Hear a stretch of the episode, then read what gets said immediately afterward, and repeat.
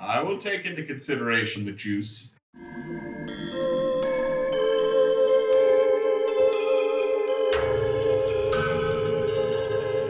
High mystery. You're passing a blunt around to your new friends. Yeah, we are. It is the sweetest smoke you have ever inhaled. Mm. The high is transformative. The four of you smoke the blunt down to its crutch. The three men stand up and begin trekking toward the forest. You ask them where they are going, and they tell you they are looking for Bigfoot. You tell them you were just with Bigfoot, but now you are just looking for civilization. They tell you they were just with civilization. You're not missing anything, Are bro. they looking for Bigfoot? they were with Bigfoot. Must be time for another episode of Hi. Mystery. That's right, it's a podcast where we smoke weed, not me today, and we talk about mysteries. well, we get high. We consume yeah, yeah, yeah, THC yeah. We consume THC and all its many and and CBD forms. and uh, THCAA and THC delta. yeah, Yep, and Delta lim- Nine, Maybe a little limonene. terpene Uh, action. it- Yeah. Get that terpene going. uh, I'm Robert. I'm Colin. I'm Tristan. and uh, we will be talking about a mystery, but first we're going to talk about the ways in which we're getting high. I still have a sore throat, so I will be having more edibles. I already had one of these, which is an Elefante.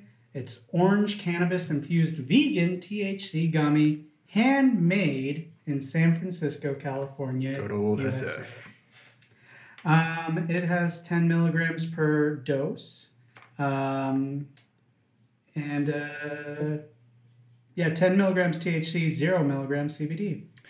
By the way, I can't remember the last time I've had transformative weed. You know, weed that's so good that it's like transformed my existence. Um, Right? Like, yeah, we got this eighth, and the next thing I knew, I was a different person, man. no, that has not happened to me since I first smoked. weed. Exactly, Maybe, yes. um, maybe a few times in my life, but yeah, it's been rare for sure. So, like I said, I had one of these about a half hour ago. I'm going to have another one when we all spark, spark our blunts Nice. Yes. and uh, Smart it. spark it. You're making me think of the transformative like smokes that I may have potentially had. No, Mhm. definitely that first time when I ever smoked weed. I feel like the first time I ever did like a reverse gravity bong out of like a Sobe bottle That's got me like got me so ripped. It made one of my friends like he needed to go on like a two hour walk by himself. just to deal with it. yeah, yeah, I mean, like another time I can remember is in college. One time I got like way, way, way too high, and I just like stared into a fire yeah. for a really long time, and like people would talk to me, and I couldn't summon the words properly, so I just oh, I'm just fine. I feel like I'm just describing your normal party experience. When I was at Holly's uh, Thanksgiving party or something, okay. I took two puffs from the joint you brought. Swear Two my life, puffs, two dang. puffs. Never forget this shit. and I couldn't walk, I couldn't move, I couldn't talk. I mean, I was not high though. My body shut down, but my brain was firing. Interesting. I just couldn't. I couldn't. I like. I physically couldn't do anything. Yeah. And then I, I had to like get up and walk out of the, the this house party just to, to vomit and think to myself that I was going to die. I still don't know what happened. I don't know what happened I either. mean, I'm like it was a transformative experience. it was a that's for sure. transformative experience, one that I will never forget. and then I guess the last time I can think of is the last smoke I had before I left college. I was like done with classes and everything. Went and smoked with my friend Jordan on College Street, like a very common thoroughfare, and we were just Mhm. like, "Fuck it, we're just smoking the joint right out here Nice. at like 11 a.m." We're done with college. There's no consequences, and I just remember that being like very like. Now I go on to my life. and I can smoke wherever, Yeah. whenever. It's my choice. Those those are the only ones I can really think of is those two or three times. For uh, I'd say just like getting the most high has never for me come from smoking. I guess it's Sure. like a layered edible Yeah, and like uh, what Rob's going on today.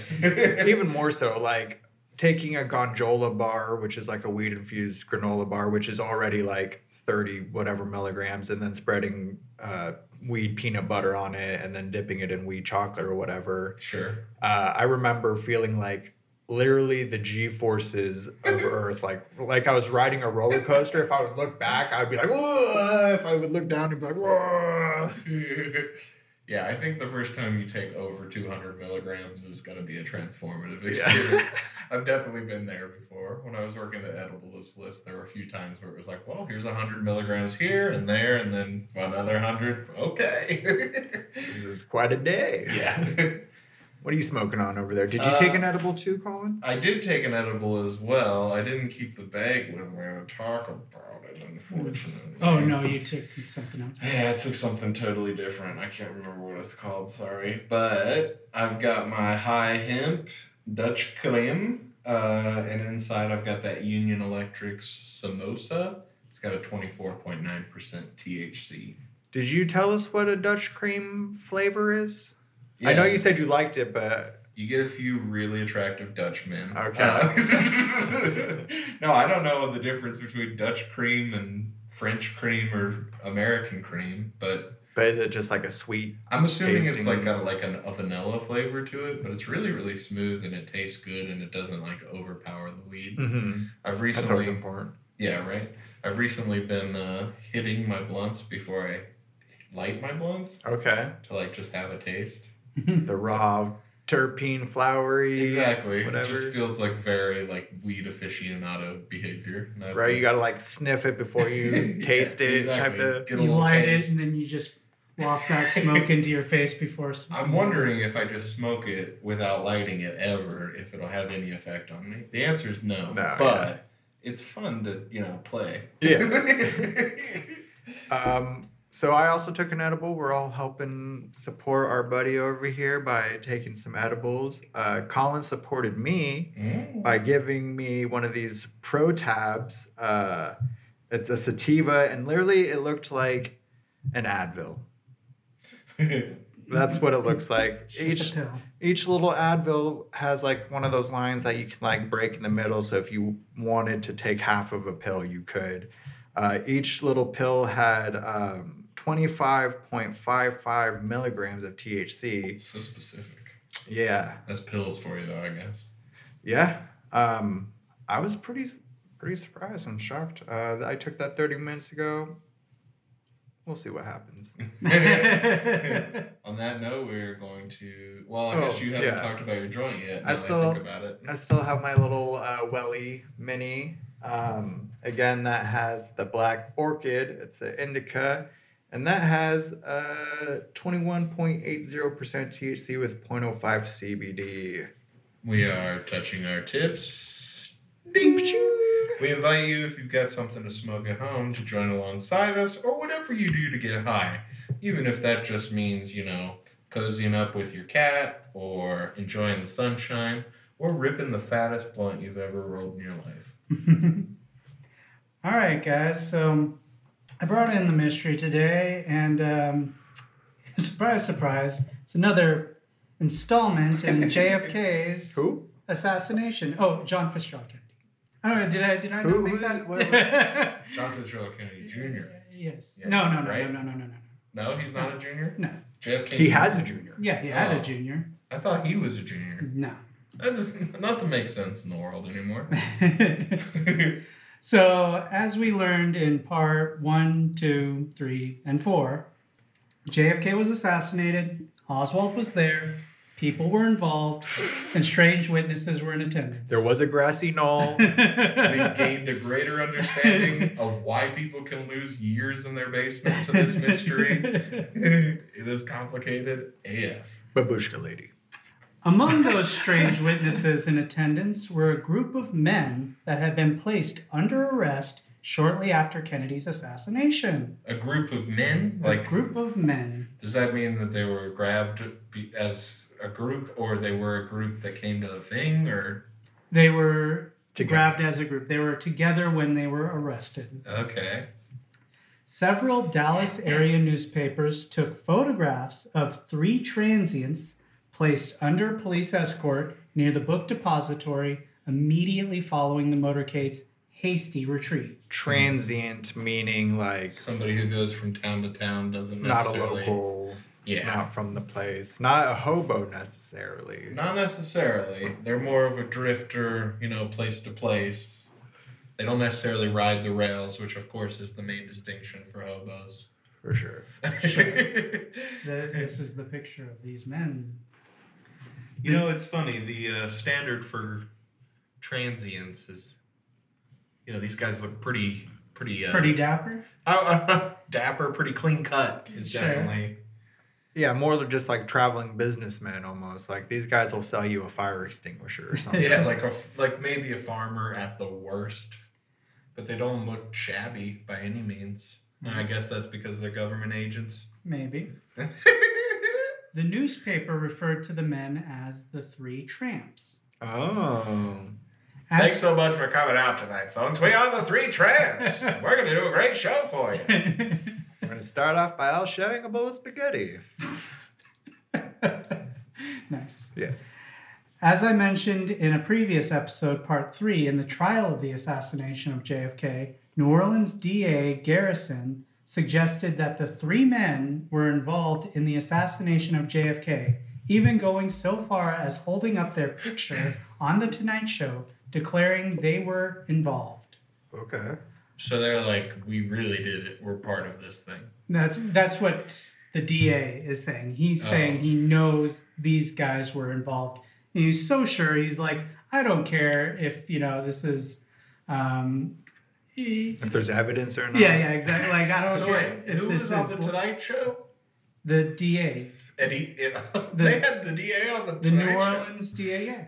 This doesn't like the funnest show ever. I mean, like, I'm just saying it'd be more fun if it was a celebrity. I mean, it was hard hitting news or whatever. Like, yeah, know. it's like intense journalism at that point, I Right. guess. Um, also, among the assassination researchers claiming the tramps were assassins is our good friend A.J. Weberman, whom I mentioned way back in my Deals with the Devil episode Oh. What? What? That's A.J. Weberman.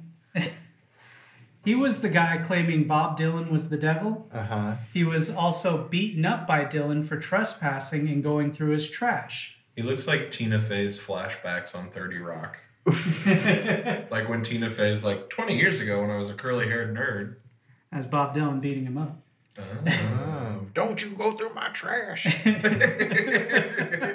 Well, at any rate, Weberman claimed two of the tramps were none other than Watergate burglars E. Howard Hunt and Frank Sturgis. Were they?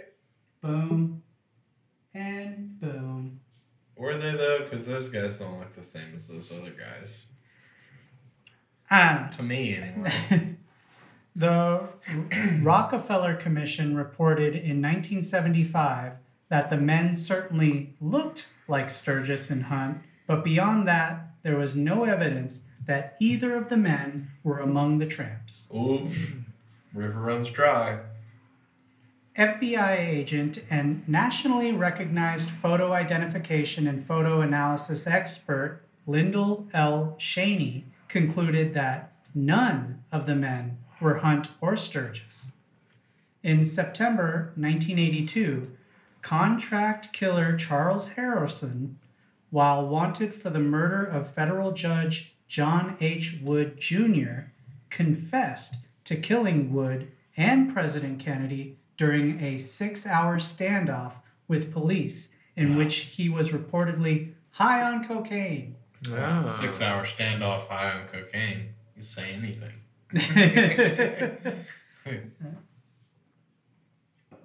That's that guy. Okay. Some believe Harrelson to be the youngest and tallest tramp. Harrelson also had a connection to Jack Ruby through a third party individual named Russell Douglas Matthews. Did he play bass in his three piece band? No? No, That's not what it was? That wasn't the no, no, connection? no, no. He, he Oh. wasn't the bass player, the stand up bass player. He looks like one though, doesn't he? A little bit. He's got I can- that. Uh, I could definitely see him playing stand up bass. I mean, you got to be tall to play stand up. yeah, that's right. See, and you said, did you say he was tall or did you not say he was tall? he was the tallest. I'm bringing the hard hitting evidence here. Uh, he also had links to organized crime. In September 1991, a, uh, private investigators John Craig and Philip Rogers were working on a book for an unsolved murder case when they claimed Charles Rogers was one of the tramps. So there's just wild accusations about the tramps all over the place. We already have four people at this point. Yes, Four people laid on to three men. yes. Okay, just making sure. I mean, that's where they get you. a bunch Wow. of generic white dudes. Like, Right. it could be anybody That's from any thinking. time. Like, 1973, there's four haircuts. yeah. you want the stall back or do you want the rookie stall back? So let me tell you a little bit about one Charles Rogers because he's a real piece of work. Okay. Oh boy. Charles Rogers was an American seismologist and pilot. Size Okay. He went- solid. He went to Texas A&M, eventually transferring to the University of Houston, earning a bachelor's degree in nuclear physics. He just wasn't an A&M man. No. And they didn't have the nuclear physics program that he was in, looking for. Poor A&M. They lost another one. During World War II, he was a Navy pilot and served in the Office of Naval Intelligence. After the war, he worked as a seismologist for uh, Shell Oil for nine years before abruptly quitting in 1957 without giving an explanation. oh, I mean, I'm not sad for the oil company or whatever. Like, fuck he 'em. was he was tired of killing people for Shell. Right? I've killed too many. I can't do it anymore.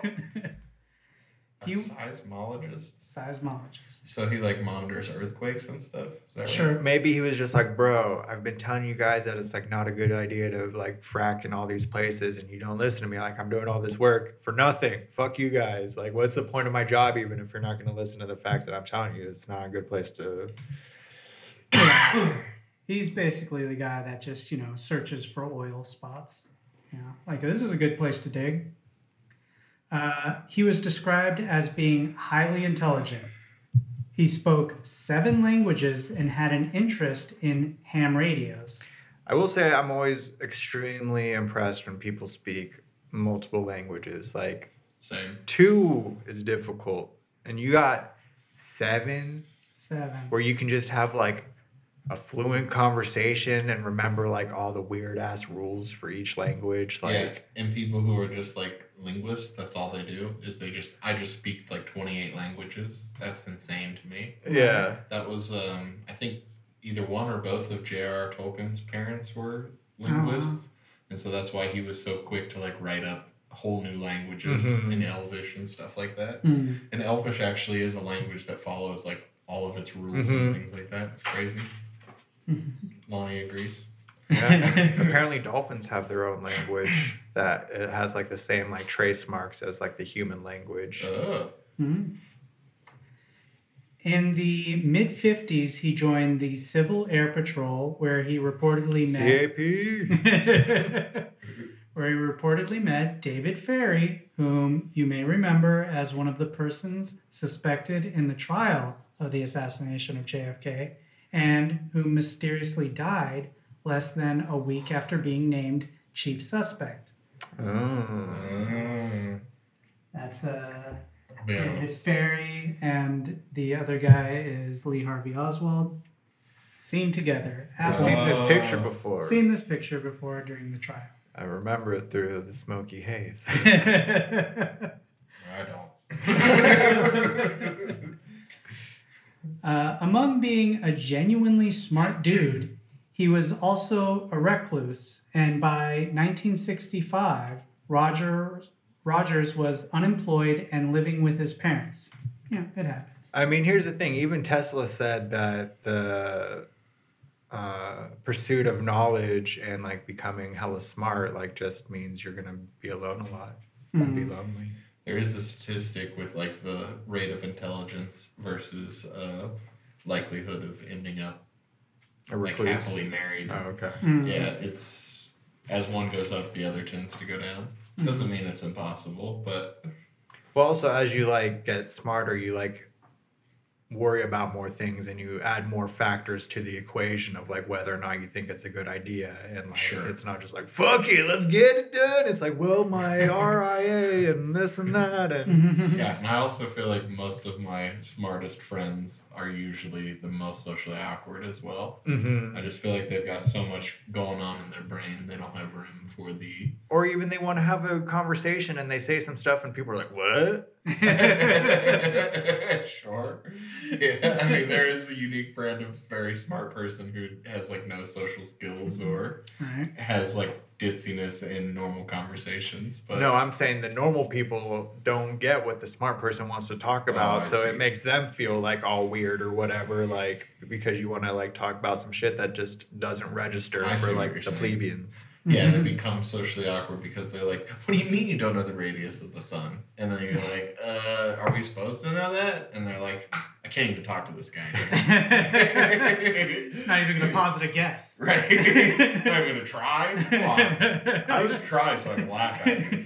I was thinking more like they want to have a genuine conversation. They're like come up to Rob and they like say X, Y, and Z, and Rob is like, "Whatever, bro," and then turns around and like, "Oh," like feel deflated, I and, see. and then become like a recluse.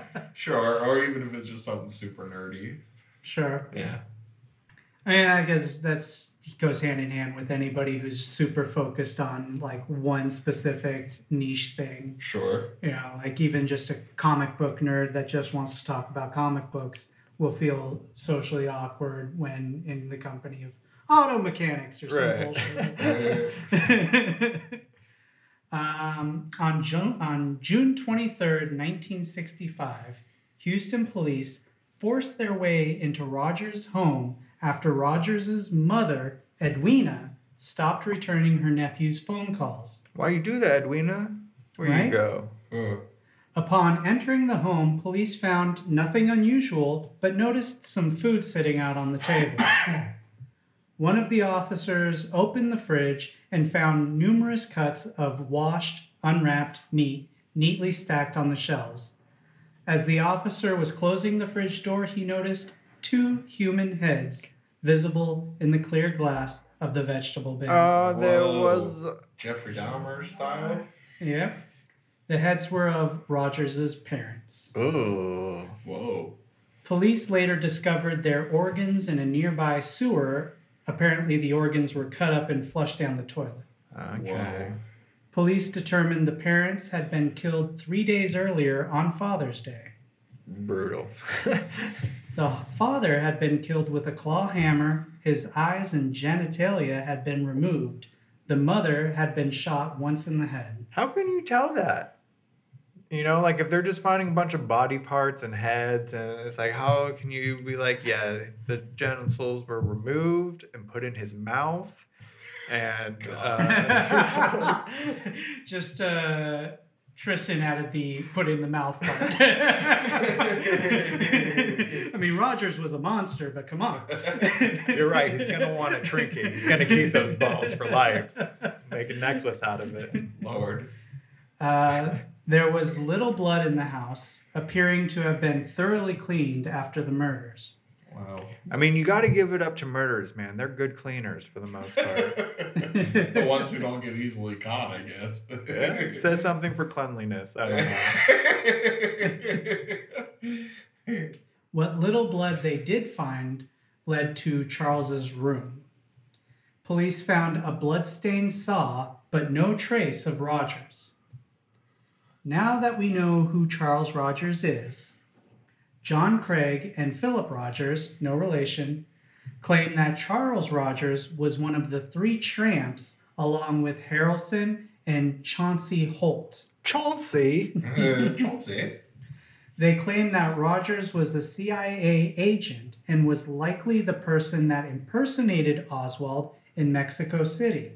As we remember in part two, according to CIA intercepts, someone had impersonated Oswald Yeah. in phone calls and visits made to the Soviet and Cuban embassies in Mexico City several weeks before the assassination. They claim that this guy was the one impersonating Lee Harvey Oswald. So they claim that the guy who had the heads in his fridge was impersonating Lee Harvey Oswald. Yeah. For how long? The whole time he worked at the books depository? No, no, no, no, no, no, no, no. Just Didn't the he like of? buy the gun or something? He was under the an one. alias, or- it- n- no. no. It's, it's hard for us to keep all I- these I- people straight. The, it was just when Lee Harvey or somebody impersonating Lee Harvey Oswald, because it wasn't Lee Harvey Oswald, went to the embassies in Mexico City, the Cuban and uh, uh, Soviet embassies in Mexico City, and impersonated him with phone calls. They were just calling people up from these embassies claiming to be Lee Harvey Oswald, though we know that Lee Harvey Oswald was not in Mexico City because we have record or proof or evidence. And this was like a week before the assassination. one week before the assi- assassination. Okay, but he was working at the book depository in Texas Yeah, at the time, so he couldn't have been calling from embassies or whatever. exactly. Even Mexico though we know these calls happened, right? we know they happened, we know somebody was impersonating Lee Okay. Harvey Oswald. They think that this was the CIA impersonating Lee Harvey Oswald in, you know, putting in the stepping stones, the building blocks to Mhm. frame him for this murder. Mm. And did you say, or are you gonna get? You'll probably get to it if you didn't say, but what happened to the three gentlemen? So like they're in custody. That's as far as I know. Like oh well, I mean, we'll yeah, I guess we'll get. like were there it a little mysterious deaths, or were they just like let go, or like? I mean, they must have been let go because we don't even know who the three of them are. yeah, well, that's what they I'm were saying. definitely let go, but that's mainly because everybody was certain an hour or two after the murder that Lee Harvey Oswald was the guy, and so they were like, ah, well, we got the guy. Let let these guys go, Because Let it the three tramps go to the Vegas and do their stage show. right? They're spaghetti eating. Yes. Spaghetti! That's what they do. They're tramps. They're tramps. they have there's three tramps, one Yes. lady. I don't know what the fuck that show was. We should watch three guys eat spaghetti for an hour and a half. Three It was homeless riveting. people eating spaghetti. That's Vegas, honey. the tickets were free. They were comped with the room. I would still be mad about that. I'd be like, the guy next door got Cirque du Soleil. They're freaking flipping into water ponds and shit. I watched three guys eat a meatball. Three CIA operatives. they were like 90. so they claim that Rogers likely murdered his parents because his mother was tracking his many phone calls. oh. Nosy. They believe that Rogers He's like, Mom, get off the line. Mom, I'm making important phone calls right now. I can hear you breathing, mom. He's like, okay, so the plan to kill Kenny. Hello? are you on, are you on the phone? Is this line compromised? Is that my cousin Sheila? They believe that Rogers fled to Mexico City, where he eventually traveled to Guatemala. Hmm. okay. And while there is no proof that Rogers was a CIA agent, he was a very smart individual with an impressive military intelligence background, and he did have dealings with contract workers for the CIA when he worked as a seismologist. Gotcha. Feelings. Mhm. Chauncey Holt, as mentioned before, was the third tramp they believed to have been part of the assassination of JFK. Yeah, let me see Chauncey. Chauncey looks like a tramp. Yes, that's You know, classic train. Chauncey is just missing the, the paint and nose to be a circus clown. That right. His hair is not as ridiculous as I'm making it out to be, but it feels perfectly Bozo the clown. He's also got that like sun-kissed face that like Yeah. someone who like spends a lot of time outside has. Sure. Sure. There isn't much information on Chauncey Holt other than he was born in Kentucky. and- Where? Where in Kentucky? I know that neighborhood. Oh, He's familiar. Sorry, I didn't get the city. What do you mean? That's all right. You probably pronounced it wrong anyway. right. and died of cancer in La Mesa, California at the age of 75. So why do we mention him? Because they believe. Just to confuse me? Just add another name to the rotating wheel? No, why is he relevant? I'm seriously asking. well, He's supposedly the third tramp. So we have the tall guy, okay. we had the heads in the fridge guy, and now we got this guy who's from Kentucky. But that's that's only three of this is the fifth person. this is the fifth person. Yeah, okay. So there's five potential guys. Five guys potentials. who could potentially be these three dudes. Yeah. Gotcha. But it's just these two investigators saying it's these three guys. Gotcha. Um, according to Holt himself, he was one of the three tramps, Oh, so he's like, yeah, I was I was in there. right? And that he worked as a CIA operative sent to Dallas to deliver phony Secret Service credentials, but that he had no involvement in the assassination, nor did he have any knowledge of who did. Hmm, that's such a weird mission. Like your mission is to go down and give someone fake credentials, I even mean- though you are a CIA agent. Yeah, just deliver these. They, don't worry, they're fake. yeah, don't stress it. like for someone else to use. Yeah, essentially, I guess he was just sent there to be like, uh, like tell the Secret Service to be over in this area, or no, phony Secret Service credentials. So, Like here, here's some credentials so you can go pretend to be a Secret Service Right. agent. Exactly. exactly. So, So even if he was, even if he wasn't given the information that like, okay, that guy's gonna go murder Kennedy or whatever, like he still had a hand in it, whether or not he like directly knew about it. I mean, if you believe what he's saying, that's the biggest thing for me. It's like we don't know anything about this dude except that he's from Kentucky and he died. True, and it's already shady that he's handing off fake credentials Yeah. to somebody. And I mean, like people will do a lot for self-importance. So like, some people might just claim. So yeah, So who knows? right. Uh, some people believe that Harrelson and Rogers were the gunmen on the grassy knoll, oh, and that they were assisted by Holt. oh, who was dressed as the babushka lady? it was definitely Holt. We got five suspects. So. In 1989, the Dallas Police Department released the November 22nd, 1963 arrest records, which named the three men as Gus W. Abrams, Harold Doyle, and John F. Gredney. Gedney. We None haven't of those people. Yeah, we didn't learn any of those people though. Yeah, we didn't learn any of those. Do you have profiles on those, or are they just BS? Yeah, Like well, fake aliases That's or what I'm just asking. names as right now. I mean, and it's not like they're gonna have a, a like a, a large Wikipedia page because they're you know Just tramps. three They're just three guys. Yeah. yeah. Um, Sure, but I just wondered if you know now They we would had to learn about three more guys. No, we won't have to learn about these guys. okay, They're so just they're just names that, according to these arrest records, that's what their that's names what were. But do those names like exist? Do people who I think Rob's point is that whether they do or not is irrelevant Okay. because these guys are, these names were put out just to dismiss these men. for sure? You know, Yeah. like um, it almost doesn't matter what they put out because it could be anything. They Mhm. could be lying to us. This is Or- 26 years. They were all after named John. Smith. right. And well, I was just thinking like they could have lied to the people who apprehended them. Yeah. Yeah. Because they're all that we know is they're transients. They probably didn't have actual identification. That's why I was thinking if they don't actually exist, like those Right. people don't have birth records or whatever, then it's probably definitely an alias. Yeah, for sure. Well, yeah, like I said, this was 26 years after the fact, so 1989. Mm-hmm. And according to arrest reports, the three men were taken off a boxcar in the railroad yards right after President Kennedy was shot. They were described as unemployed and just passing through Dallas, then released four days later.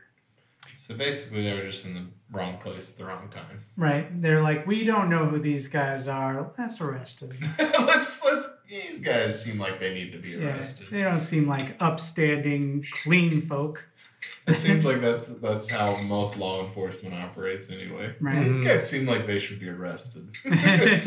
Yo, Jim Bob, we arrest anyone today? No, I don't think we. These guys look pretty good. no, Bob, Jim, I have not. Jim Bob and Bob Jim enforcing the law.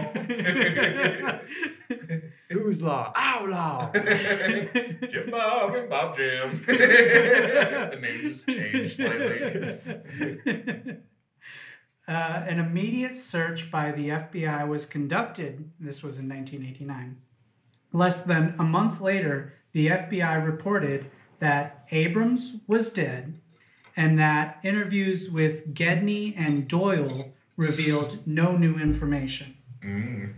According to Doyle, the three men spent the night before the assassination at a homeless shelter where they showered and ate before heading back to the rail yard, That's why they look so clean. right? Mm.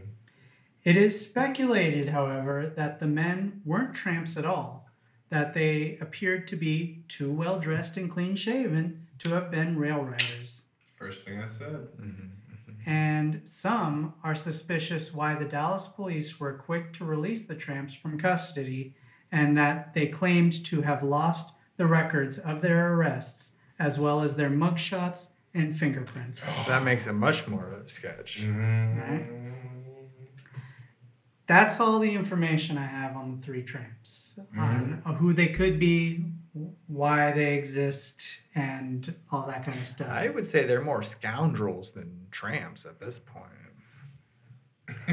I guess I'd need a really good definition on scoundrel. They're going No, a around. ne'er do well, a no good doer. Yeah, if they CIA giving homeless people a bad rap, you know? I mean, unless they're just like the story that put forth, they just happened to be in town. They went, ate, got showered up, went, and were ready to go back on their way.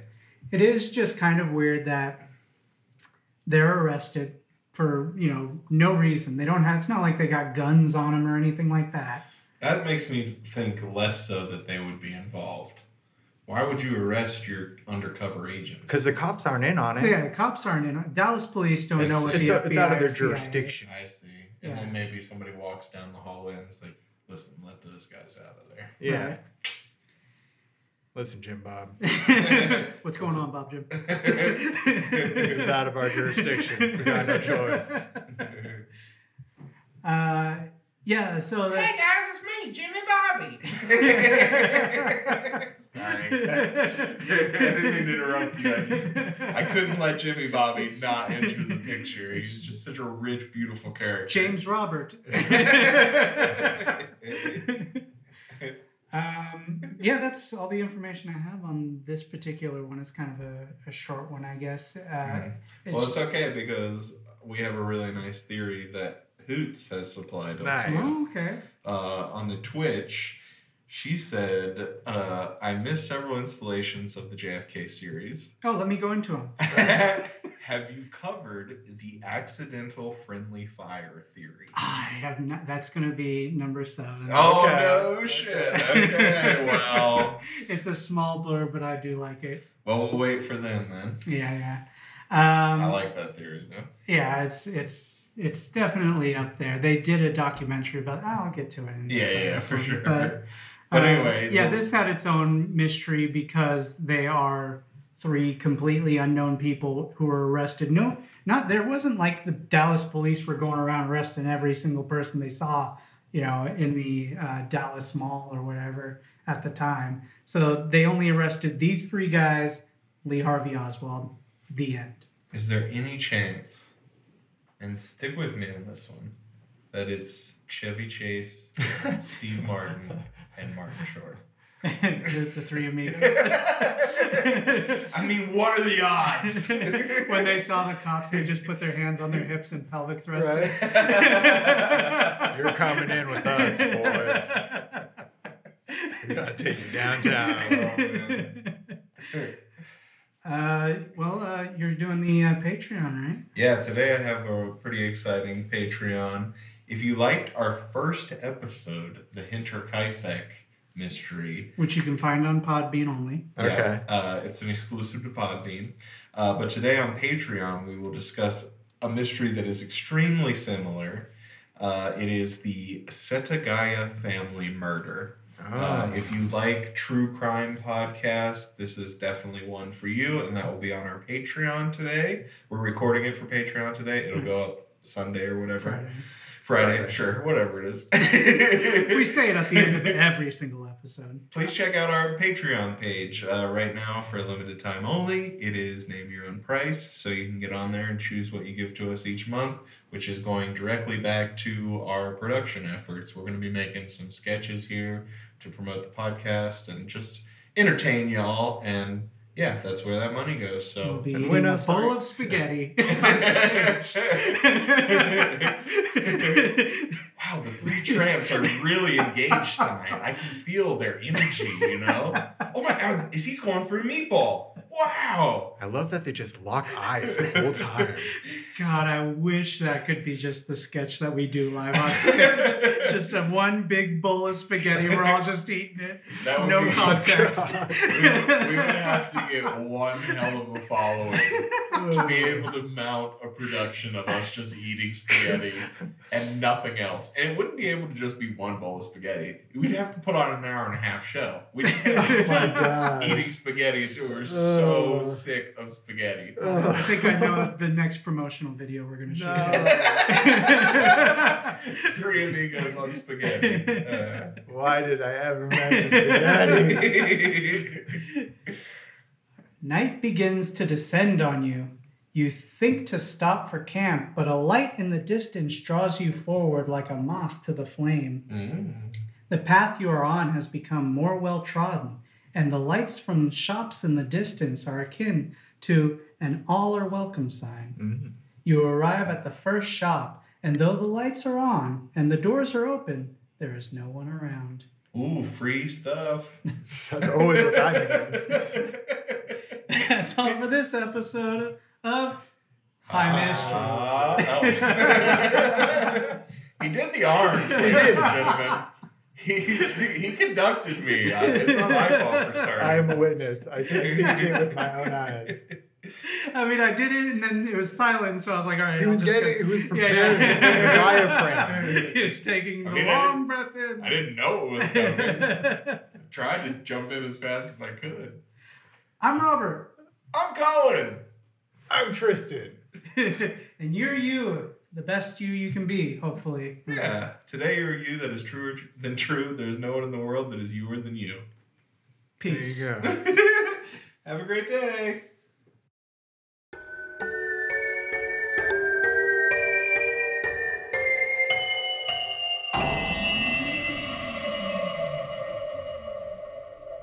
New episodes every Monday. Want more High Mystery? Check out our Patreon page, patreon.com backslash high mystery for exclusive episodes every Friday.